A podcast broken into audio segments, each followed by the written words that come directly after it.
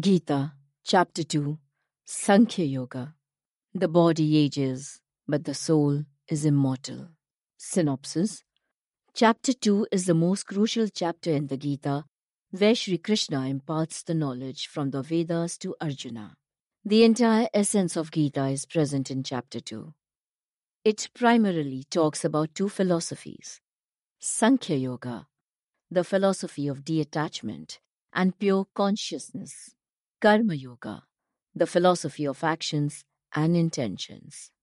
Relevance Life and death are two essential sides of a soul. The one who is born will eventually die.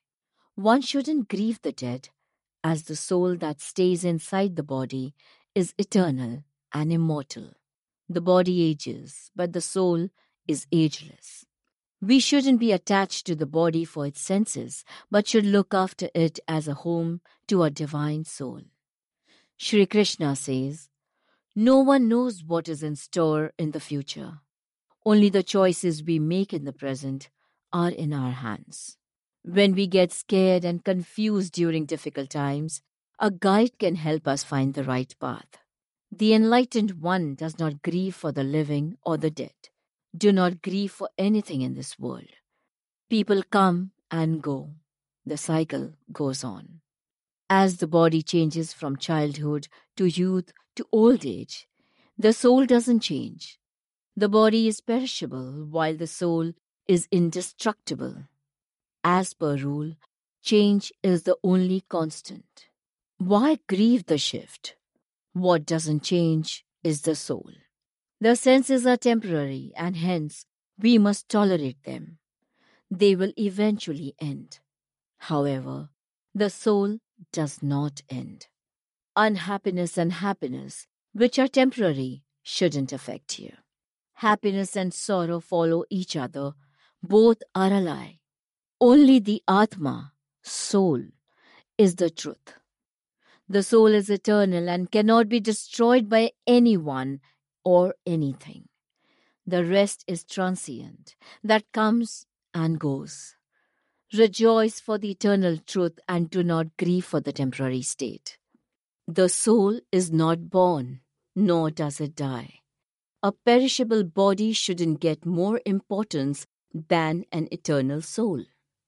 Just as we shed old clothes and wear new clothes, similarly, the soul sheds one body and gets a new one. The body has an age, but the soul is ageless. No weapon can cut the soul, fire cannot burn it, and no river can drown it. The soul doesn't have any other meaning. You can't understand the soul using your senses. The senses are meant for the body, not for the soul. Do not grieve the dead. One who is born will die. The inevitable will happen, and hence do not become weak in grieving over it. We are non existent before we are born and non existent after death. The only existence is in between life and death. If we celebrate the birth, we shouldn't grieve the death. We should accept the eternal truth. Do not be afraid because if we have decided to do something, we should complete it without fear. We should accept the challenge and finish it as it is the path to salvation. If you leave the challenge and run away, it would be your failure. Your enemies are waiting for your losses. Why would you give them a chance to rejoice in this? If you win, you will gain respect. If you lose, you will be remembered as someone who accepted the challenge and tried. Hence, do not run away from the challenge. The effort of fighting the challenge will reduce the distance between the win and the loss, and you will not give up. Karma Yoga is free from the fear of life and death forever. Shed the mental cowardness and keep performing the karma for which you were born. An unstable mind is indecisive, and such a mind wanders to multiple places. Once you decide, the mind goes in one particular direction. People who talk about karma only for profit are frauds. They have no interest in karma but are only interested in its fruits. One should avoid such people. Do not get attached to happiness or unhappiness due to karma. Be detached to it. Do not eye for the fruits. Keep doing the karma as your duty and responsibility. Do the karma without any expectations, which will take away the fear of loss. Keep your mind only on the karma and do not think of the outcome. Common man finds pleasure in the outcome and has a never ending desire to find happiness, which gives rise to sorrow. Keep your mind away from the result and do your karma. Once you are attached to the outcome, the decisions are affected. The mind shouldn't think about the result and should focus on the duties and responsibilities.